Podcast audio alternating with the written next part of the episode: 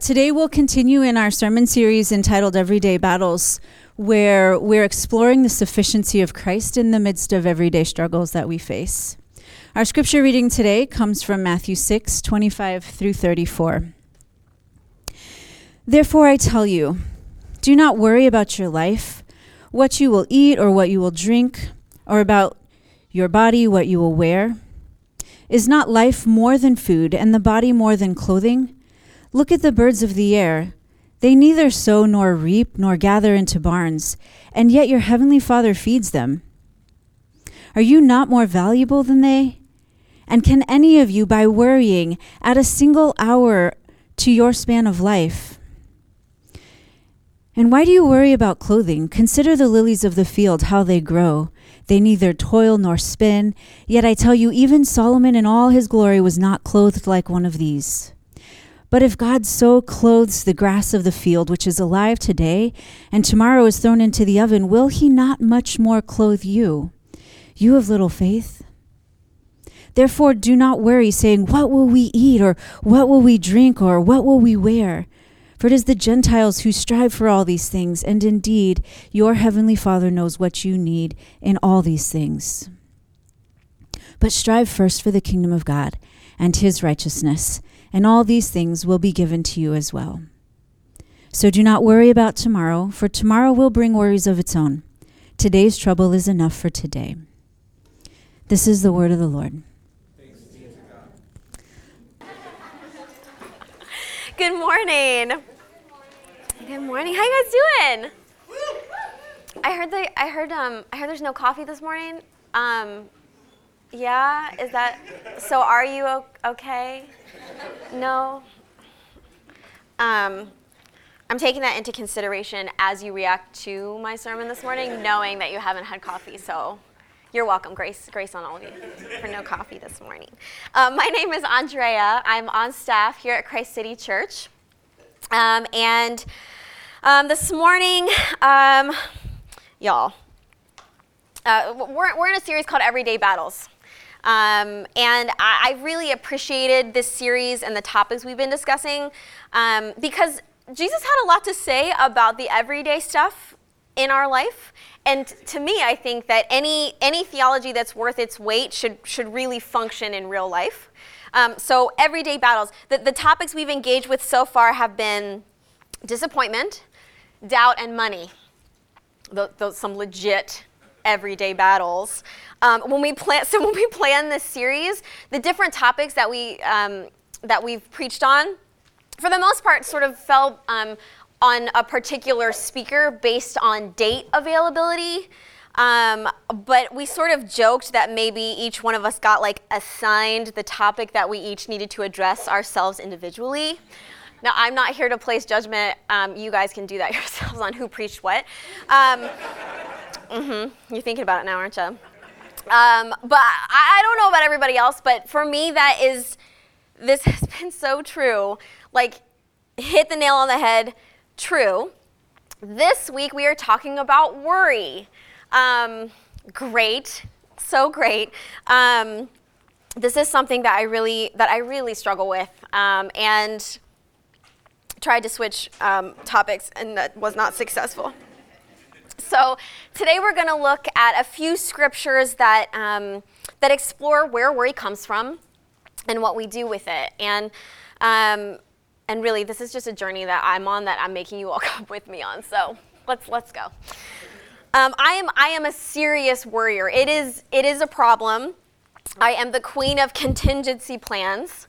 Um, I remember the first time that we flew with the girls on a plane um, I think they were like one in three or something like that. And I was so stressed out about what would happen, like how to keep them occupied on the plane. It was only like a few hours. We were going to Colorado. Like that's not even that far. But I had I had worked myself up worrying, um, and I imagined this this situation where um, the plane, or at least the people around me, would break into some kind of um, mutiny, chaos against my family because my kids, one of my kids was like losing their minds because I wasn't prepared enough to handle it on the on the plane. I, you know you're laughing, but this is a real thing. Like I didn't even worry about packing. I worried about the plane ride. um, I the, the week before I literally had plans A, B, C, D, and E packed in our bags. Um, plan F, which is the emergency plan, stands for food, which always works, but you like can't pull that one out too soon because then you don't have anything left after F. Um, there's no nothing. Um, so I brought toys and movies and pillows, and we had bags and bags of stuff, and we had car seats. We looked like crazy people walking through the airport. Um, our poor kids were like stuffed in the row. I think we have a picture of this. Um, so, so you can see them in there, I think. Their little faces. You can't really see Rowan. She's just stuffed in between too much stuff in there. And you, what you can't see is that under their feet, it was like they couldn't, their feet couldn't dangle. It was just like out straight because there was so much stuff um, underneath of their feet. Um, yeah, I over prepared a little for that one. Um, the flight itself, of course, was uneventful. I think we skipped over plans B and E. We headed straight for food, which ended up being fine. Um, but I felt like I needed those plans in order to try to feel in control of the situation before I was in it. And I feel like that's how worry usually goes for me. It, it, it jumpstarts me into this, what is usually unnecessary action as a reaction to some kind of uncertainty. Like worry, when I'm worried, I'm always like digging as deep as I can to figure out what I can muster up in myself to ensure the kind of outcome that I want and I mean, that's a funny experience, um, but a very telling experience for me. But the, the, most, the most significant experience I've had with worry was um, the time when I think I felt like I had the least amount of control over something. And that was the first time um, that I was pregnant, that I became pregnant. Um, I was really excited, um, but I was also really young. I had no idea what I was getting myself into. Um, very idealistic, did not really think to, to, to know more about it before that happened. So, so I did what any good worrier would do. I started Googling. Now, you should never Google. Like, you just shouldn't, especially if it has to do with like your body or health. Don't do it. Um, the time between finding out that I was pregnant and then visiting my doctor for the first time, that span was several weeks. So I had a lot of time to just freely Google. Um, and it started off really casually enough. Like I was just looking for some basic information because uh, I had none. But as worry does, eventually it sort of morphed into Googling all the things that I could think of that could possibly derail my highly perfected image of what, of what I thought my family should be and look like. And I mean, some of my worries were really legit. Um, I had people who were really close to me struggling through infertility, um, friends who were dealing with unexpected tragedy around their family. Um, but, I, but honestly, I, I, think my worry really didn't stem from them. It, it stemmed from my own lack of control about the future. So over those next few weeks, uh, my Googling became so bad that I was losing sleep. Um, I, I, was, I was staying up late on the computer, um, Googling everything, trying to expose myself to every possible bad thing that could happen during pregnancy so that I could make contingency plans for myself and give myself a sense of control over any possible outcome. And this lasted for weeks. Weeks. Like Drew would go to sleep and I would still be up Googling on the computer. And, and, and in my attempt to regain some sense of control, I honestly didn't realize how much I was being controlled by my worry. So when I finally got to the doctor, like 10 weeks late, 10 weeks, y'all, of Googling, 10 weeks later, I had I came with this long list of questions about my chances for rare diseases and complications, and I delivered them in the doctor's office rapid fire. Like, well, what about this? Well, what about this? with, and I, I was working myself up. I'm like crying. I'm starting to cry in the doctor's office. And my doctor did the best thing for me. She, she, stopped, she goes, stop. And she said very bluntly, she goes, girl, you have got to stop Googling. and I did feel a little dumb at that point, I did. But I mean, I had wasted all this energy on trying to like death grip the future and make myself a, a, a kind of guarantee, right? And I mean, everybody worries. We all worry. Every human being worries. Um, if you have a lot of money, if you don't have any money, if you're old, you're young, um, any time that, that humans have lived throughout history, we have worried.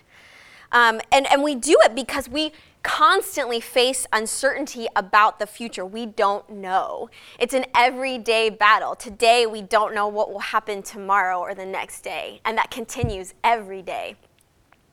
And so, um, because this is such a universal issue, um, we can look through the Bible and look um, at how different um, different stories, different parables, different teachings deal with the topic of worry because everyone does. And so today, what, what I'd like to do, we're going to jump around a little bit in Scripture. Um, and, and try to get a better understanding of worry's implications. And so we're going to start with Psalms. And a few months ago, I preached from a psalm, and I was saying how much I love the Psalms because they're just unfiltered humanness. I love that. Um, and, and just the, the raw emotions of the Psalms, I feel like help us understand ourselves, and it, it's comforting in a lot of ways that we can bring these things to God. And the Psalms are filled with worried people. um, they're filled with worried people, they're filled with people who are just um, gut reacting to their worry. Um, and, and we can see in a lot of the Psalms what, what people, what we try to do um, to secure our uncertainties.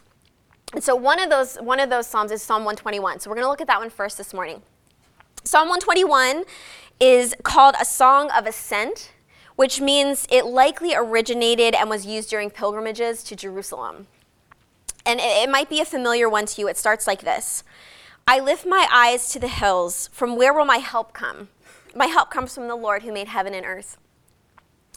I've always heard this psalm, especially these two first verses, interpreted um, in that way of, of, of saying, when we lift our eyes to the hills and we look to creation like a beautiful mountain, the hills, we are reminded that our help comes from the Lord who created it. Like in posters that have this verse, like these two verses on it, it's always um, like the verse is accompanied by like a silhouetted mountain at sunrise or something really beautiful. And that's a really beautiful interpretation and real. I think that, that that is an interpretation. But I do think that there's more here about these first two verses, especially. So, in ancient times, the hills, the idea of the hills or the high places, would have represented a couple of different things. For ancient people, first of all, the, the hills would have been associated with danger, not just like God and God's creation, they would have been associated with, with danger. Hills were used as a geographical protection around a village or a city from invading enemies. So if your enemies were coming for you, they'd be coming through the hills. Um, if you were traveling through hills, the threat of robbers or attackers were always present. And I mean, thinking through it even just that way, the first verse reads differently. I lift my eyes to the hills, or um, there are dangers on the horizon. I am worried. Where will my help come from? Another ancient association with hills would have been as um, the high places where created idol gods were sacrificed to. So, not just to be worshiped, but, but in an appeal for help. So, in uncertainty, people would trek up to the high places to try to get help from a, a created God. And I think this widened perspective on the first verse of the psalm speaks to where worry comes from, which is looking towards possible trouble, and how we deal with uncertainty, which is by looking to create our own help, our own plan, our own control. And the things we create for that purpose are idols. At the root of worry is fear. It's like a really base thing. It was fear that had me making ridiculous contingency plans for this short airplane ride to Colorado with my kids. It, it, was fear that something would go terribly or tragically wrong in the pregnancy that kept me up in the middle of the night, fingers furiously typing in a feeble attempt to exact some kind of control over the situation. It, it's fear that keeps me stressed over my grades or my connections or um, my sermon on a Sunday morning because I'm afraid that I'm going to misrepresent something or be unprepared for something that's coming in the future. It's fear that keeps me um, obsessed with micromanaging my kids and their behavior because I'm afraid of who they're going to turn out to be if I don't do that. The, the greatest temptation for us in our worry, in, in our fear, because the root of worry is fear, our greatest temptation in that is to look for security and protection from uncertainty in things that we can control, like how much money we have saved or um, our, our, the, the prestige of a specific kind of job title or degree, um, our connections, our, our, contingent, our contingency plans that we make and make and make and make. And when we do that, we let those things fuel us. We let those things drive us into our future. So we sustain ourselves, we preserve ourselves, we bolster ourselves, we help ourselves. I think the rest of Psalm 121 is a reminder to us then. I lift my eyes to the hills. From where will my help come? My help comes from the Lord who made heaven and earth. And then further down in the psalm, the Lord is your keeper. The Lord will keep your going out and your coming in from this time on and forevermore. Our, our help does not come from the idols that we create, but from the Lord. I, I don't know if you've ever been um, whitewater rafting or on some kind of river. Um, I find it terrifying. Um, if, if you've done that, you've had to sit through that video where they tell you like what to do if you fall out of the boat. Um, again, terrifying. Um, but but it, it's funny because I feel like everything they tell you to do in that video is against your actual instincts of what you would do if you fell out. Um, they tell you if you fall out of the boat, don't panic. okay, um, and then they tell you you don't try to stand up, don't try to swim head first. What you need to do is put your feet up and put your head back and let the river carry you down the, the more you actually exert effort, the more in danger you are of actually getting stuck in a rock or hitting your head. Um, the, the less likely it is that you won't get hurt. And, and it's because you're putting forth your own effort. You actually have to just give into the, to the efforts of the river at that point. But, but how, so how do we get to this place of floating down a river? How do we get there to a place of security and non worry I mean, since this series is called Everyday Battles, how then do we go to battle with worry? I want to look at Jesus' teaching about worry, one of his teachings about worry. Um, he addresses this universal struggle in the Sermon on the in his Sermon on the Mount in Matthew 6. And I mean, he, he addresses it head on. The, the heading of this section is Do Not Worry. Um, so I think that we can safely say this is something we should look at if we're talking about worry. Let's look at it. So we're going to start in Matthew 6, verse 25. Therefore, I tell you, do not worry about your life, what you'll eat or what you will drink, or about your body, what you will wear. Is not life more than food, and the body more than clothing? Okay, so easy peasy, right? Just stop worrying. Just stop. Just add it to your to do list. You're good to go. Good. I'm just kidding. Um, when I opened this section up and I started studying this, these passages, I realized that, um, that this section starts with the word therefore, which means we actually have to look back at what was said previously to really be able to clearly understand the point being made. And when I did that, I found that Jesus was also very keen to where our worry comes from and what we do with it. so let's back up a little bit. Let's back up in chapter 6 and let's start at verse 19. Do not store up for yourselves treasures on earth where moth and rust consume and where thieves break in and steal. But store up for yourselves treasures in heaven where neither moth nor rust consumes and where thieves don't break in and steal. For where your treasure is, there your heart will be also. The eye of the lamp is the body, so if your eye is healthy, your whole body will be full of light. But if your eye is unhealthy, your whole body will be full of darkness. If then the light in you is darkness, how great is that darkness? No one can serve two masters, for a slave will either hate the one and love the other, or be devoted to one and despise the other. You cannot serve both God and wealth. These are the verses that are leading up to the do not worry section of the therefore. Because of this, therefore, don't worry. Before Jesus talks about worry, he addresses our hearts, our eyes, and our drive forward. Do not store up for yourselves treasures on earth, for where your treasure is, there your heart will be also. Worry can be an indicator of where our treasure lies, especially when we stop to consider what we are worried about. If what we treasure most is security, that, that's where our actions will be directed. The eye is the lamp of the body. What then are we looking for? Are we looking for ways to self sustain?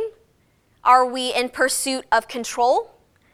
the direction our eyes look is the direction we go. The section right before the do not worry passage is the most clarifying, I think. Um, no one can serve two masters, for a slave will either hate the one and love the other, or will be devoted to one and despise the other. You cannot serve both God and wealth. So the word translated as wealth or money sometimes here is mammon. And the word mammon, as it's used here um, in the original language, can, can be translated as treasure or what is trusted in. So it actually refers to more than money. I get that that's what we've heard is you cannot serve both God and money. It's, it's you cannot serve both God and mammon. It refers to more than money. It, it encompasses whatever it is that, that we acquire or try to acquire for our own gain, our own wealth, our own assurance of security. And I want to be I want to be really clear here that Jesus is not saying that you cannot have mammon, that you cannot have money or wealth. Um, when he says you cannot serve both God and mammon, he's calling out mammon as a competing God for our service and our attention and our worship. Mammon, when we use it as a means of our own security, becomes an idol on a hill to which we lift our eyes up. And we cannot serve both God and mammon. So it's from this section, in talking about the worries of our hearts and how they direct us towards what it is that we will serve, that Jesus then says, Therefore, I tell you, do not worry about your life, what you will eat or what you will drink, or about your body, what you will wear. Look at the birds of the air. They neither sow nor reap nor gather into barns, and yet your heavenly Father feeds them. Are you not of more value than they? And can any of you, by worrying, add a single hour to your span of life? And why do you worry about clothing? Consider the lilies of the field, how they grow. They neither toil nor spin. Yet I tell you, even Solomon in all his glory was not clothed like one of these. But if God so clothes the grass of the field, which is alive today and tomorrow is thrown into the oven, will he not much more clothe you, you of little faith? Therefore, do not worry, saying, What will we eat, or what will we drink, or what will we wear? For it's the Gentiles who strive for these things, and indeed your heavenly Father knows that you need all these things.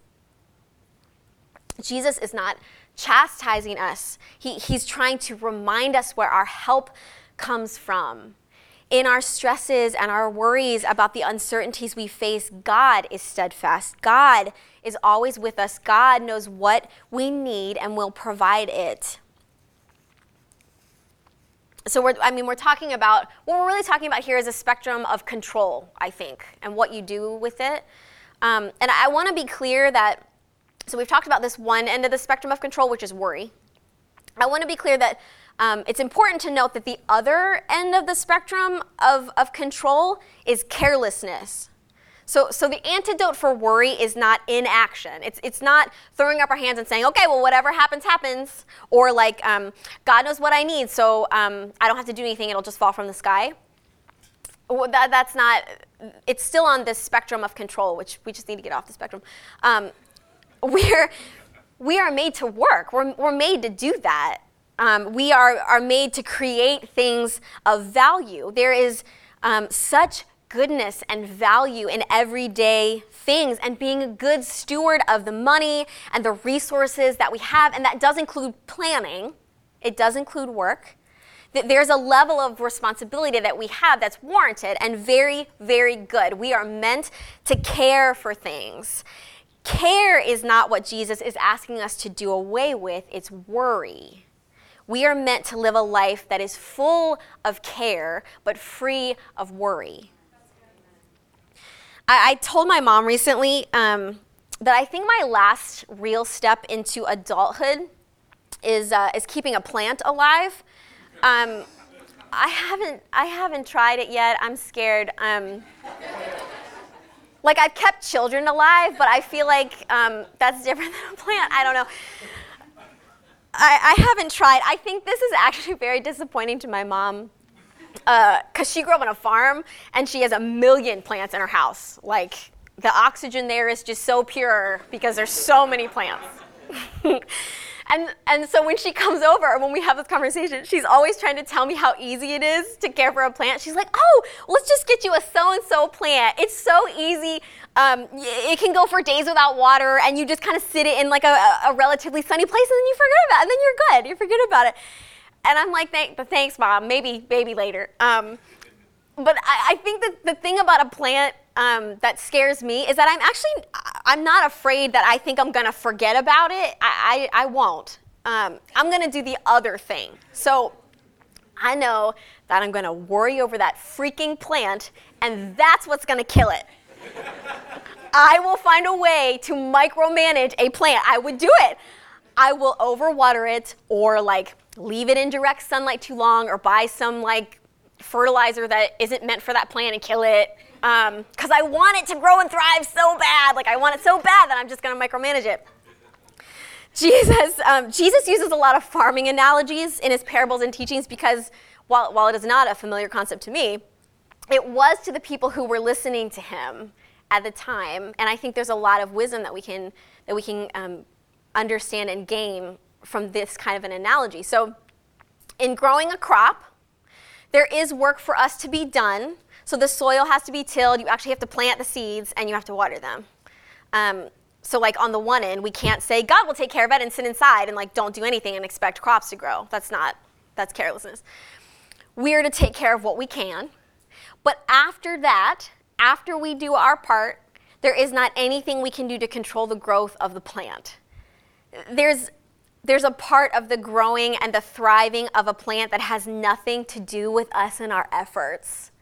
The, the other end of the spectrum, the one that Jesus warns against, is being consumed with worry and trying to control things that we are not in control over. It's possible to overwater and drown a plant or plant so many seeds that the nutrients are depleted from the soil and then nothing will grow. Again, we're meant to live full of care, free of worry. Just like a plant will die with overwatering, too, there are legit side effects to our worry. I read this great quote this week. It was attributed to a lot of different people, so I'm not sure who originally said it, but the quote is It is the ills that never happen that have mostly made men miserable. In our worry, we attempt to deal with situations before they happen in order to try to gain the upper hand on them. We make ourselves try to experience the things we're most worried about happening. It's like we're trying to have tomorrow and the next day and the next day on our terms only. Obviously, that is not how that works. When we allow that to consume us, we expend great energy to regain control. And there's actually detrimental side effects to our bodies when we do that. So this week I was reading about um, how, how worry dumps these stress hormones into our brains. And these stress hormones have specifically been linked to things like shrinking brain mass, lowering your IQ, being more prone to um, things like heart disease, cancer, premature aging, um, clinical depression, dementia, Alzheimer's, it, it's detrimental to our body. We're not meant to live being consumed like that by something, it harms our bodies. So, looking back at Matthew 6, Jesus is reminding us that when we deny our inherent value, that, that, that what we do when we worry, we deny our inherent value to God when we worry and place our trust in places besides God. A life of worry is not what we are called to. Do not worry. Instead, Jesus says a few verses um, further down in Matthew 6:33, instead, strive for the kingdom of God and his righteousness, and all these things will be given to you as well. We are given something to replace worry with, which is care. A life full of care, full of striving for the kingdom, brings purpose and it brings focus. A life full of worry brings stress and hoarding and sore muscles from trying to white knuckle grip our control over uncertainties. When our focus shifts from the acquisition of mammon to the kingdom, we move from hoarding to generosity. We move from, from a feeling of scarcity to the trust of abundance, from a tight grip to an open hand, from, from the inside chaos that worry brings to the peace of having purpose. To strive for the kingdom of God and his righteousness is to seek after God's rule and reign in life and every sphere of life. So in, that means inside our own hearts and out in the world. The word translated here as righteousness is dikaiosune. I did it. It's a hard one. This word can also, so it's, it's translated sometimes as righteousness. It is also translated as justice. The efforts we place into managing our worry and efforts to gain mammon and be self sustaining can distract us from seeking kingdom justice. We have a responsibility, especially to those whose worries can be quelled by feeding those who are hungry and clothing those who are naked. This is a part of our striving in recognizing and receiving the kingdom of God here on the earth. We cannot serve both God and mammon. They're two different kingdoms. We will love one and hate the other, or be devoted to one and despise the other. We are to be full of care and free of worry. Now, of course, we are not promised a life with no struggle or no hardship or no work. We know that that's not true. If I stood up here and said that um, the God life or, or living into the kingdom of God was easy, I would expect one of you or multiple of you to, to get up and come up here, smack some sense into me, and drag me out of here. I want to, that you're free to do that.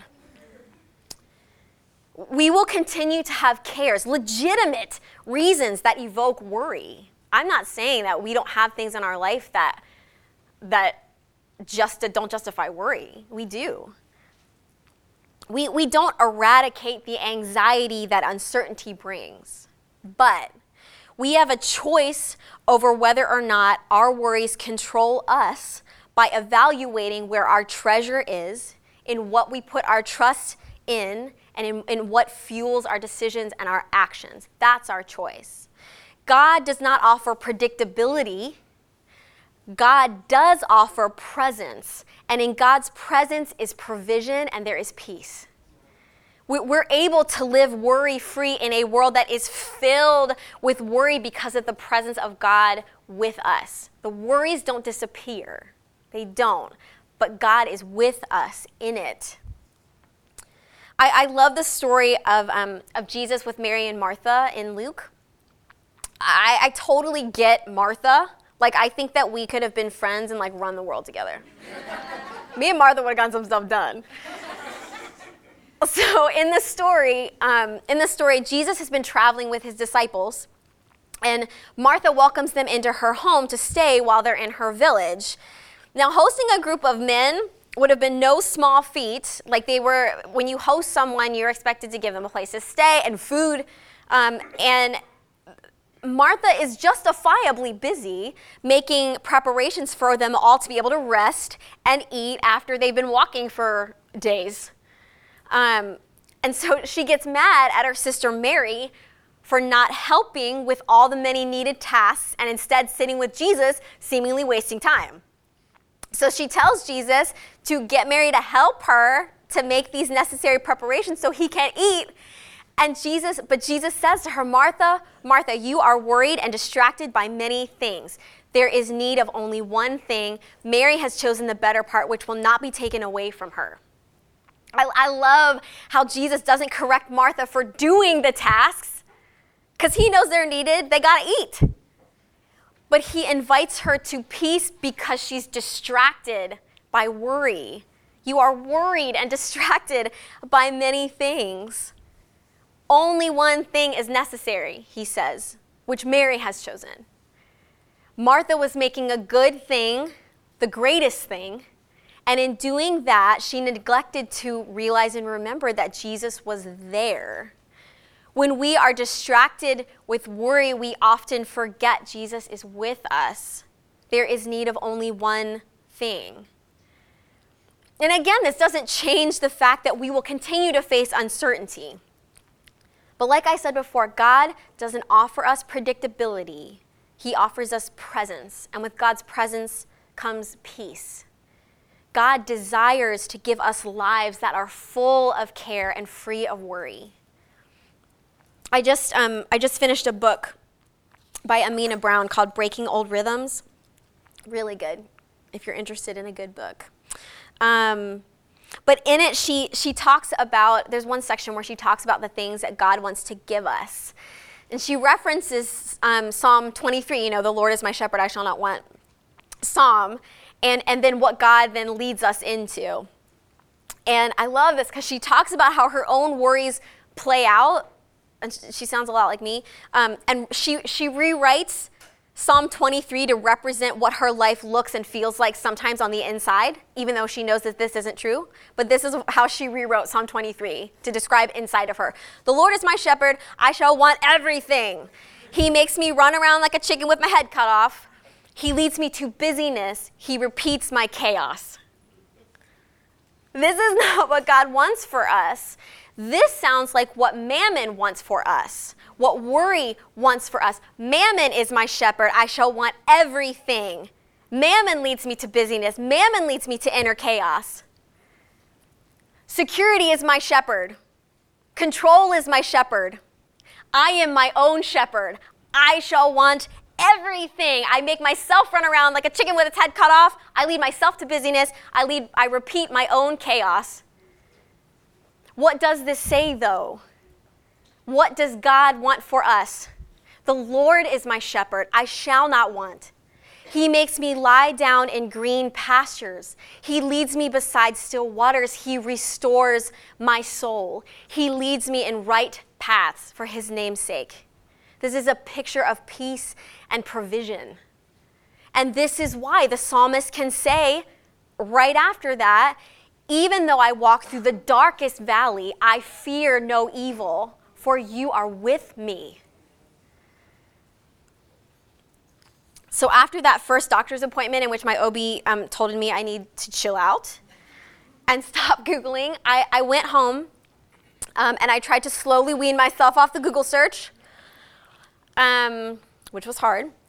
A few days after that, I was reading and studying, and I came across another psalm, Psalm 46. And this I don't know what happened, but it, it, changed my view for the rest of my pregnancy. It allowed me to stop Googling. Um, and, and, honestly, has continued, this has come up to me again and again. It's helped me to um, continue to evaluate and direct my worried thoughts when they come. This is Psalm 46. God is our refuge and strength, a very present help in trouble. Therefore, we will not fear Though the earth should change, though the mountains shake in the heart of the sea, though its waters roar and form, though the mountains tremble with its tumult, be still. Know that I am God. I am exalted among the nations. I am exalted in the earth. The Lord of hosts is with us. The God of Jacob is our refuge. So, even this psalm is saying, even if my greatest worries happen, though the mountains shake in the heart of the sea, though the earth should change, when my worst case scenario worry comes to pass, I do not have to fear. I do not have to scramble for control. I do not have to sustain myself. The Lord of hosts is with me. God remains providing provision and peace. So, the question then this morning that I'm posing to you that I've had to deal with this whole week what is your mammon? What are you placing your trust in? When you lift your eyes to the hills, when you recognize, you, you survey the horizon, you recognize the risks ahead, what are you looking to?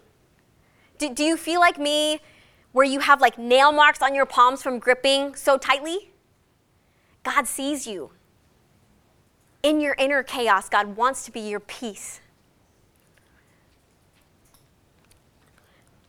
So, as I wrap up this morning, I just want to pose one simple challenge to us. Really easy. I'm not going to make you give away all your stuff or tell everybody about your worries. I'm not going to do that. You can. You can do that. I want to challenge us to, to practice one simple act um, to consider um, how we battle our ever present worry. Um, it comes straight from Jesus. Look at the birds and consider the lilies. Take the time this week to literally stop and smell the roses. Now, this wasn't my idea. um, this was Watson's idea. Um, when we were discussing this sermon in our sermon planning meeting, um, we were talking about like the antidotes to worry, and he said he had been walking around the neighborhood because it's blooming springtime and smelling the trees. So if you saw a guy walking around sniffing trees, it might have been Watson. I thought that was great. But we, we are so consumed in our worries sometimes that we miss the little things that are outside that spring has to offer us. Look at the birds, consider the lilies. The, these are Jesus' positive directives in the do not worry passage. It's like, don't worry, don't worry about this, don't worry about this. Then what you should do is this instead. Stop worrying. Look at the birds and how God provides for, for them. Remember God's provision. Look at the lilies in their beauty. Remember the value you have, and that unlike the scarcity of the world, God operates only out of abundance and offers us peace. So I challenge you to do that this week. Walk around, you might look kind of weird. That's okay. Be still and know that God is God. We are to live lives that are full of care and free of worry. Will you pray with me?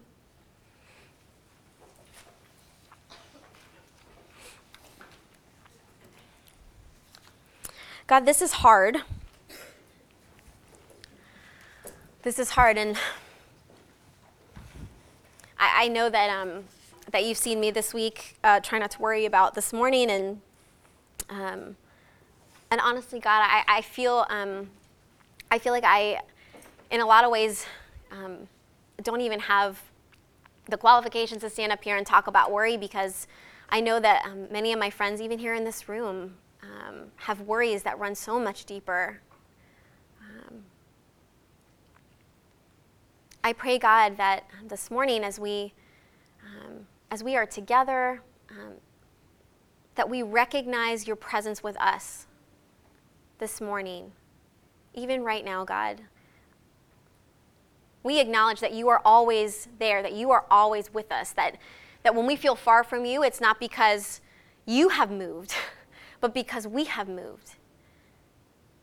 Or we've shut our eyes or put our hands over our ears so we can't sense you or hear you or see you moving.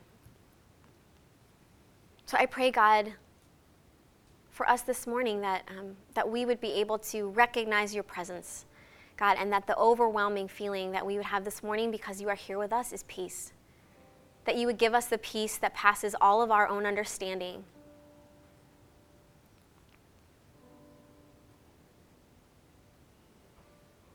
Be with us this morning, God. Slow us down.